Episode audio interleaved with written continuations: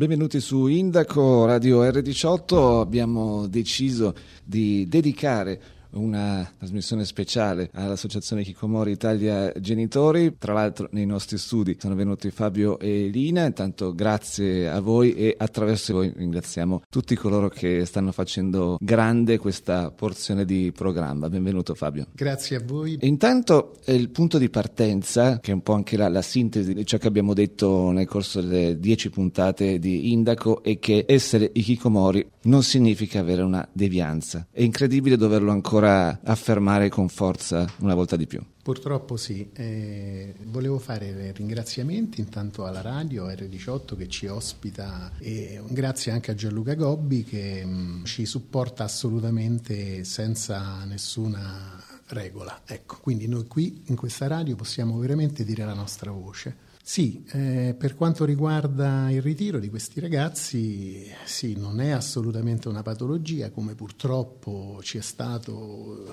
eh, diciamo, inoculato fino adesso vari, eh, dalle varie persone esperte, diciamo così, e purtroppo è difficile la comunicazione invece del contrario. E noi attraverso questa radio e anche attraverso anche altri canali stiamo proprio cercando di fare questa, questa informazione. I ragazzi si ritirano perché non hanno eh, diciamo, la forza o il coraggio di eh, affrontare proprio il mondo esterno.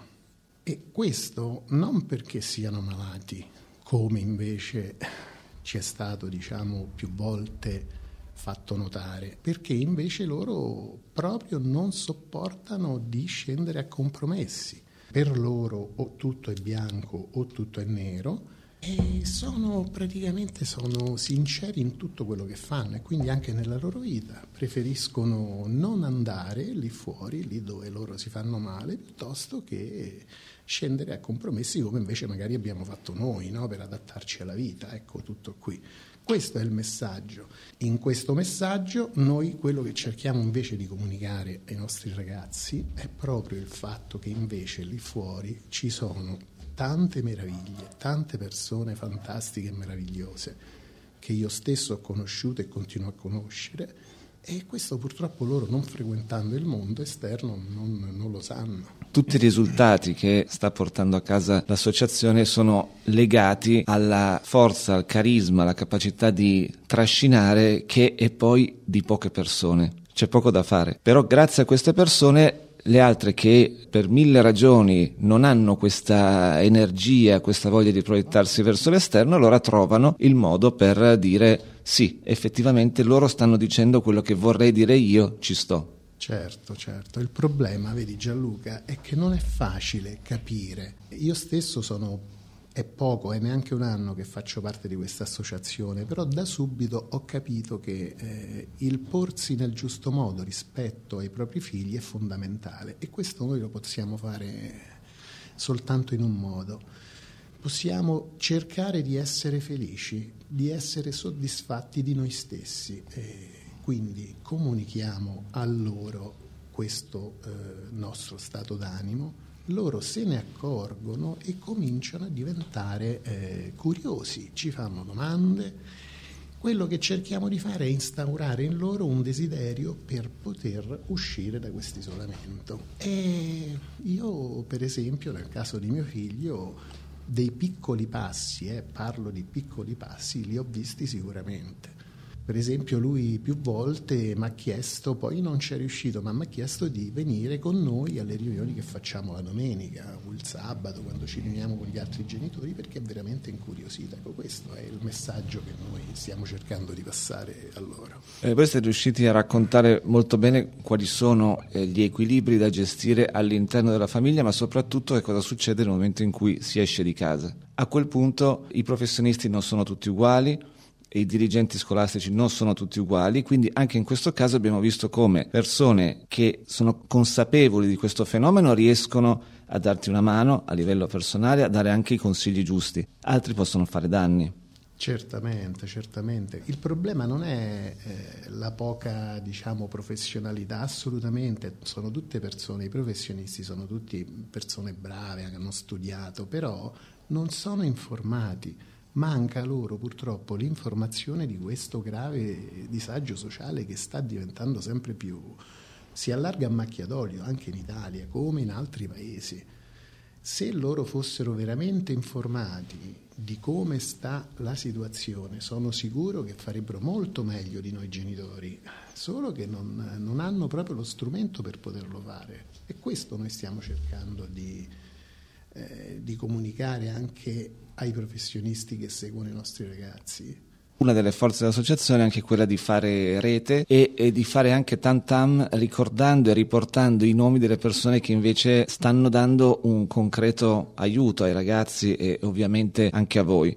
C'è poi un quadro politico. Eh. Quadro politico che abbiamo visto, per esempio, la situazione siciliana, che è un po' il modello, e poi invece altre, e, venendo poi all'esempio piemontese. Fabio. Eh sì, certamente, purtroppo tocchi un tasto a noi molto dolente perché sinceramente ho assistito in diretta streaming su YouTube ad un convegno organizzato eh, dall'ufficio scolastico regionale del Piemonte, esattamente quello del 26 ottobre del 2023, presso l'Istituto Avogadro intitolato Il ritiro sociale in adolescenza, dove noi non siamo come associazione neanche stati invitati e, e alla nostra presenza quando abbiamo cercato di dare la nostra voce purtroppo eh, siamo stati oscurati, ecco questo diciamo. Per i metodi, io comunque ho seguito in diretta tutta quanta la, la situazione, tant'è vero che questo video l'avrei voluto immediatamente scaricare perché era una testimonianza forte, eh, ma non ho potuto perché è stato subito oscurato. Ecco, tutto qui. Eh, di questo però lascerei la parola alla nostra super mamma Alina. Alina e... Intanto grazie Fabio. A voi. Eccoci Lina. Sì, grazie di cuore, grazie per questo spazio che ci tengo a dire a nome di, di moltissime famiglie, di 4.100 famiglie, è uno spazio preziosissimo per noi perché è la prima volta che le nostre voci escono dalla nostra associazione in maniera così potente, grazie a una radio che arriva a tutti e quindi grazie veramente di cuore. E sì, a proposito di questo convegno io ero ero presente presente con altri genitori. Avevamo avuto un, um, un piccolo tentativo di comunicazione con una eh, referente, con una um, relatrice di questo convegno, ma siamo stati bannati quindi non c'è stata una comunicazione mm, precedente a questo convegno, non siamo stati invitati, ma la nostra voce era assolutamente indispensabile in un dialogo famiglia-scuola, per cui non ci capacitavamo di non essere stati invitati e siamo andati lo stesso. Eravamo alcune famiglie nostre con la nostra presidente e quando mh, è stato lo spazio delle, mh, delle testimonianze a livello locale, eh, abbiamo tentato di dire la nostra, mm, ci è stato impedito e purtroppo questa è veramente una macchia che rimarrà nel tempo nella nostra comunicazione con l'ufficio scolastico regionale perché eh, le stesse persone che qui ci ostacolano in Sicilia hanno approvato il nostro protocollo, quindi non ci capacitiamo di questa cosa. Comunque speriamo di essere di arrivare a una soluzione o almeno un avvicinamento, anche perché c'è stata una nostra audizione in commissione sanità, la commissione numero 4 a livello regionale, ci sono quattro consiglieri che ci aiutano. Uh, c'è una proposta di legge per cui uh, insomma ci, ci, deve essere un confronto tra un ufficio scolastico regionale e le famiglie che sono le prime a gestire il problema, perché il problema è dentro casa. Abbiamo due porte da aprire, la porta della camera e la porta di casa. Quindi la scuola farà anche tutto il suo iter burocratico perché purtroppo ci sono delle leggi che non ci aiutano, anzi l'ultima legge che si chiama decreto Caivano addirittura ci vuole in galera. Quindi queste sono assurdità che veramente dal mondo della politica che comunque non sono nemmeno nuove perché abbiamo una politica molto famosa che voleva curare la situazione di Kikomori, cioè un ritiro sociale con lo sport, cioè lo sport è la prima cosa che i nostri figli lasciano perché lo sport è competizione, lo sport è confronto e giudizio, quindi questo per dirvi quanto ne capisce la politica dalla nostra situazione. Comunque, eh... oltretutto mettendo questo fenomeno all'interno delle devianze, quello poi dava ah come, come, come, consiglio lo sport, ma mettendolo insieme. Sì, perché poi mentre questa politica famosa diceva questo, un altro politico altrettanto famoso diceva viva le devianze e ci metteva dentro noi. e quindi dal nostro punto di vista è veramente una cosa più che assurda. Però, insomma, grazie per questo spazio che mm, arriva veramente a tante tante eh, famiglie, a tante tante, speriamo appunto anche a livello politico, speriamo sempre in un confronto. Grazie Gianluca. Sì, anche perché dall'8 gennaio in poi noi ovviamente allargheremo il quadro perché dal vostro punto di vista l'ottica è sempre quella di dire la politica di fronte a questo fenomeno intanto deve capire di che si tratta e poi deve dare i giusti strumenti perché i ragazzi e le famiglie possano stare bene. Eh sì, io oggi, anche se ci avviciniamo al Natale, però io vorrei essere un attimo cattiva e dire che purtroppo questo, questo fenomeno che è diciamo nuovo, anche se in realtà non è poi così nuovo, però è nuovo per quello che riguarda l'opinione pubblica. E mentre tanti professionisti si avvicinavano per esempio al mondo de, del, degli anziani perché si pensava che era il futuro, adesso tutto questo, purtroppo devo usare la parola business, si sta eh, rivolgendo a questo nuovo problema perché eh, qua adesso c'è la guerra tra poveri, avendo pochissimi soldi in Italia mm, le cose non vanno al, al massimo, quindi ci sono quei pochi spicciolini da eh, rubarsi a vicenda. Quindi io questo convegno del, del 26 ottobre alla, all'Avvocato di Torino ho sentito addirittura una assurdità che questi ragazzi vanno ospedalizzati. Questa è una cosa gravissima perché vuol dire prendere delle risorse per le famiglie che andrebbero magari anche a degli aiuti alla famiglia, nel senso che se non arrivi al ragazzo l'importante è dare la possibilità ai genitori di impostarsi bene, quindi magari un supporto psicologico, magari soldi che andrebbero agli psicologi per aiutare i genitori. Invece no, li vogliono spostare negli ospedali, facendo passare i nostri figli per malati. Questo è gravissimo e questo non può non è chiaro che questo è un problema a livello politico, nel senso che vogliono spostare dei soldi. Questo a noi non sta bene, anche per questo ci siamo presi questo spazio in questo convegno, nonostante non fossimo invitati, perché è assurdo sentire, cioè, ma io mi, mi eh, questo convegno è, c'erano 200 insegnanti, tra insegnanti e presidi del Piemonte, è andato in diretta streaming, dare una informazione sbagliata che i nostri figli vanno ospedalizzati è gravissimo, perché i nostri figli non hanno nessuna patologia. Addirittura, cosa diciamo noi? Che un ritiro prolungato può arrivare a eh, portare delle patologie, però io posso portare la mia esperienza diretta e posso dire che mio figlio ha avuto delle fobie. E eh, in una crisi di mh, mm, proprio uno stato d'ansia molto di, chiamiamola proprio crisi di panico eh, noi proprio perché non eravamo preparati abbiamo chiamato l'ambulanza e, mh, mm, e siamo andati a farci 12 ore di pronto soccorso perché naturalmente questa è la nostra sanità. Dopo 12 ore di pronto soccorso finalmente è arrivata una psichiatra e mio figlio stranamente si è aperto a questa figura, mm, questo medico, no? perché probabilmente mio figlio stava, no, sicuramente mio figlio stava in gravissima sofferenza e ha eh, riferito a, questa, a questo medico di alcune fobie gravi per cui ehm, proprio c'erano, c'erano, delle cose che da un punto di vista medico lei ha giudicato patologiche. Però mio figlio ha rifiutato la cura con psicofarmaci, siamo arrivati a casa, abbiamo, allora io non conoscevo ancora l'associazione, noi abbiamo fatto diversi sbagli, però mio figlio con la sua intelligenza, perché è da dire che i nostri ragazzi sono ultra sensibili e ultra intelligenti, con eh, la sua intelligenza è riuscito a gestire queste, queste crisi di panico per diversi mesi, poi per fortuna io ho incontrato l'associazione e ho capito tutti gli sbagli che stavamo facendo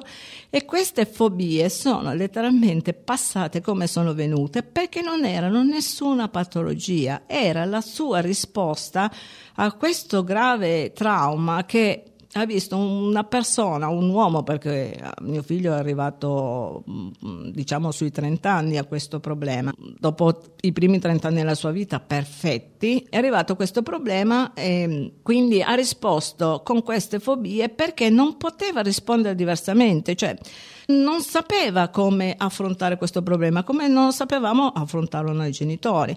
E quindi queste fobie, se noi avessimo dato retta alla, alla sanità, che addirittura ha cercato di fare un TSO, mio figlio l'avrei mh, condannato veramente io a diventare un malato. E queste sono le, le, motivazioni che a noi spingono a fare la giusta informazione perché il, la società non capisce questo problema. Noi siamo 4.100 famiglie e noi tutti i giorni sulla nostra pagina Facebook le, leggiamo di testimonianze di figli strappati alle famiglie. Addirittura abbiamo due casi gravissimi, ehm, una di una mamma che ehm, gli è stata strappata la figlia in maniera veramente anche diciamo violenta perché è andata dall'assistente sociale per concludere un, un, diciamo, un progetto, invece si è trovato i carabinieri che ne hanno portato la bambina in comunità perché lei non riusciva a portare la bambina a scuola.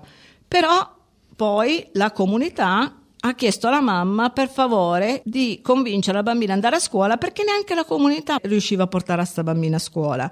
E un altro caso altrettanto grave di un, un ragazzo che eh, è andato in comunità e continua a farsi mettere in punizione perché così non va negli spazi pubblici, non va in cortile a giocare con gli altri.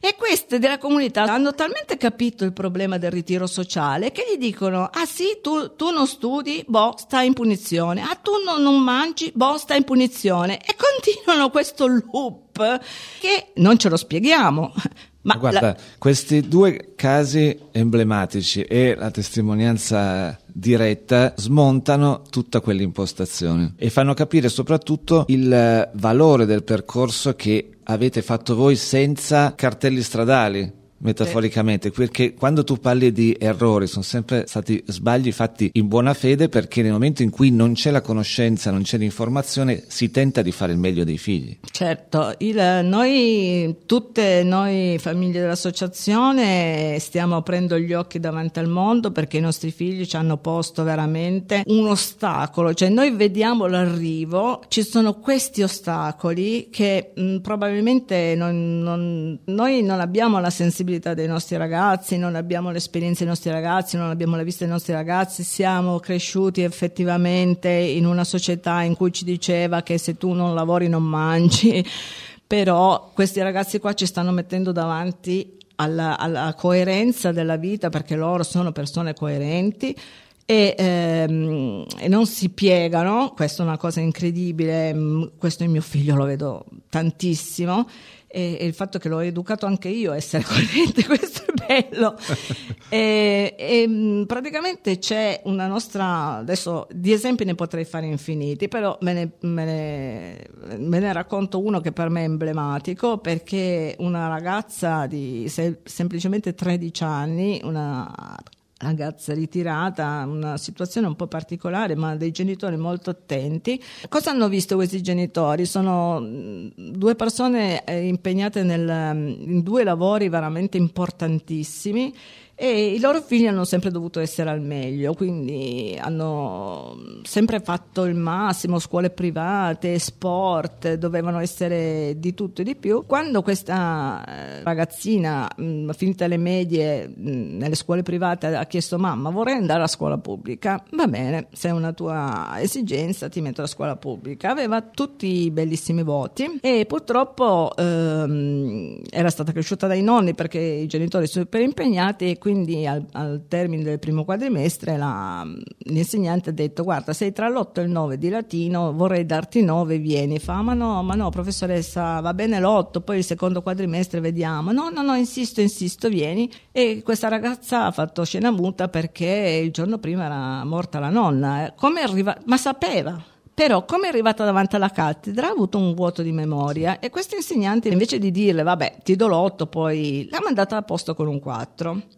E quello è stato l'ultimo giorno di scuola, ma non è finita qui perché poi eh, la mamma, cercando di capire, appunto, perché noi all'inizio brancoliamo nel buio, come brancola nel buio anche la sanità e come anche la società, cercava di capire e questa ragazza gli ha detto, mamma, io da quando sono nata, da quando sono cresciuta, io ho messo un mattoncino sopra l'altro e ho fatto il mio muro. Però quando è iniziato a creparsi, tu mamma cosa hai fatto?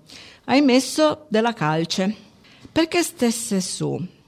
Ma adesso che è caduto giù, che cosa fai? E questa mamma è rimasta di stucco perché certo. questi nostri ragazzi ci mettono davanti alla realtà della nostra vita, spesso ipocrita, perché noi non ci interessa che i nostri figli stiano bene, ci interessa che siano persone di successo che abbiano il diploma, la laurea, che siano bravi nello sport, che abbiano un lavoro eccezionale, che abbiano una famiglia eccezionale, una macchina sì. eccezionale. E poi soprattutto chi è esterno, ma anche solo un parente che però non si rende conto della situazione, spesso ha delle soluzioni radicali che a loro dire risolvono tutto. Quindi togliere internet, eh, chiaramente dall'esterno è sempre facile giudicare in questo modo, ma considerando il fenomeno il danno è doppio. E certo, qua eh, purtroppo devo dire che mh, mm, il 99% delle nostre famiglie all'inizio ha sbagliato, sbagliato perché non potevamo mh, mm, capire questo problema. Io, io, tra l'altro ho fatto degli sbagli un po' diversi rispetto agli altri perché appunto tutti tolgono internet, purtroppo allevo, spesso su consiglio di questi specialisti che specialisti non sono in questo campo. E invece nel mio caso è stato diverso perché non riuscivo a capire come questo figlio perfettissimo eh, nel giro di tre mesi è crollato. E non è neanche giusto dire nel giro di tre mesi perché in tre mesi ha perso fidanzata, amici e lavoro, ma poi è stato otto mesi borderline. In quegli otto mesi io ho fatto tanti di quegli errori che solo adesso mi capacito e poi un forte trauma mio lo ha fatto crollare. E, mm, però eh, diciamo che ehm, i primi tre anni ho reagito malissimo perché io per tre anni di giorno mi tenevo la mente occupata e di notte, eh, come andavo a dormire, mi prendeva la tachicardia, mi alzavo, camminavo finché si fermava questo cuore, mi rimettevo a letto, di nuovo tachicardia, mi alzavo, eccetera.